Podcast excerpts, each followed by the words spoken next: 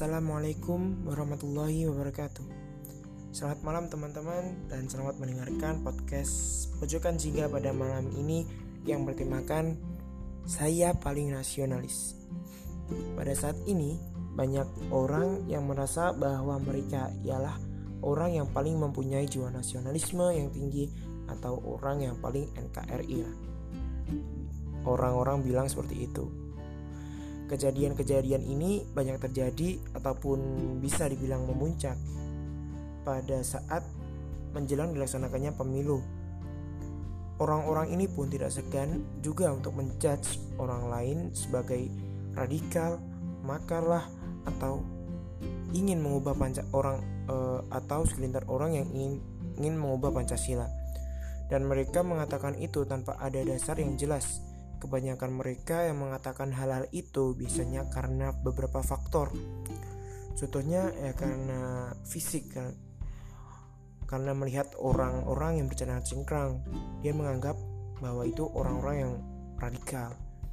Dan ada juga karena orang-orang yang mengikuti pengajian-pengajian yang tidak sesuai dengan golongan mereka ataupun uh, dan mereka menganggap pengajian tersebut isinya mengajak kekerasan dan mengajak mendirikan negara khilafah dan mereka pun menganggap pengajian tersebut seperti itu tanpa adanya bukti yang jelas. Dan selain itu, masih banyak lagi faktor-faktor lain yang membuat orang-orang nasionalis tersebut menjudge orang lain sebagai orang-orang yang radikal, makar, dan lain-lain. Mereka mengatakan hal itu kepada orang lain pun tidak berkaca pada diri sendiri.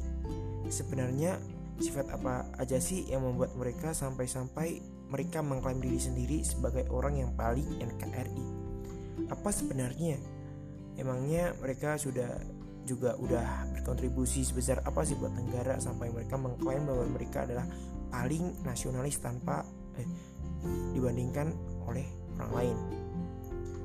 Memang juga mereka udah melakukan aktivitas atau kegiatan sehari-hari itu tanpa adanya melanggar Undang-Undang 45 memang mereka juga udah tidak buang sampah sembarangan.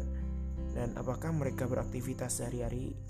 Itu udah menerapkan semua isi kandungan dalam Pancasila. Atau malah mereka sering melanggarnya? Allahu alam sih.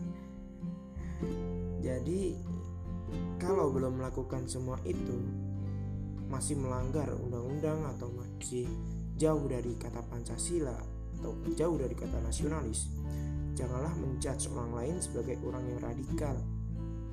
Karena berbeda pemikiran dengan kita itu ada suatu hal yang wajar kan. Indonesia kan juga negara yang menjamin hak berpendapat. Jadi bebaskan orang lain bebas. Jadi bebaskan orang lain berpendapat atau berpandangan berbeda dengan kita. Kalaupun kalian mempersalahkan orang-orang Islam yang pro khilafah, sebagai orang-orang yang mengancam keberadaan Pancasila. Mulai sekarang sebaiknya kalian lebih open minded dan membuka pikiran kalian dalam permasalahan ini. Eh, karena apa? Belum tentu orang-orang yang pro khilafah itu ialah orang-orang yang berbahaya. Kita harus menghargai pandangan atau pendapat orang-orang yang seperti itu. Toh juga tidak salah jika orang-orang muslim pro dengan khilafah orang itu juga memang ada dalam ilmu agama Islam. Dan berdirinya khilafah itu juga udah dijanjikan sendiri oleh Allah Subhanahu wa taala tapi entah kapan terjadinya. Dan juga khilafah itu sendiri tidak akan berdiri di Indonesia tetapi akan berdiri di Baitul Maqdis Palestina. Tetapi rahmatnya akan sampai ke seluruh dunia termasuk Indonesia. Jadi gini ya teman orang-orang yang pro khilafah itu saya ibaratkan saya ibaratkan sebagai, seperti mahasiswa yang mau ke kampus. Niatnya itu berbeda-beda. Ada mahasiswa yang berangkat ke kampus niatnya ada yang ingin beneran mencari ilmu. Ada yang ingin dapat uang saku ada yang cuma ingin ketemu dengan pacarnya atau teman-temannya dan lain-lain. Itu pun juga berlaku dengan orang-orang yang pro dengan khilafah. Ada orang yang pro khilafah itu hanya sebatas percaya bahwa besok akan datang masanya khilafah itu bangkit. Dan ada juga orang yang pro khilafah itu berjuang untuk berdirinya negara khilafah melalui jalur melalui jalur formal atau dengan berargumen di uh, kepada pemerintah dan ada juga orang-orang yang uh, bisa dikatakan barbar yang cuma ikut-ikutan ingin mendirikan khilafah tanpa mempunyai ilmu agama yang cukup. Itu biasanya akan mem yang membuat kacau biasanya. Jadi intinya jangan cepat menjudge orang yang pro khilafah bahwasanya orang yang pro khilafah adalah orang-orang yang harus dihindari dan basmi. Karena pikiran setiap orang-orang itu berbeda-beda. Dan akhirnya sebenarnya yang seharusnya kita lakukan pada saat ini ialah kita harus bersama-sama gotong royong dalam membangun negeri dan bersama-sama dalam mewujudkan cita-cita bersama serta bahu-membahu menciptakan keadaan yang mana semestinya terjadi di Indonesia yaitu aman, tentram, dan damai. Karena saat ini ialah bukan waktu yang tepat untuk memecah belah.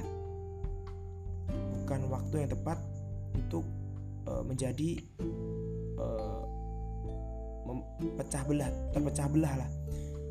Dan semoga juga jangan sampai terpecah belah lagi. Serta jangan mau diadu domba oleh oknum-oknum yang tidak bertanggung jawab.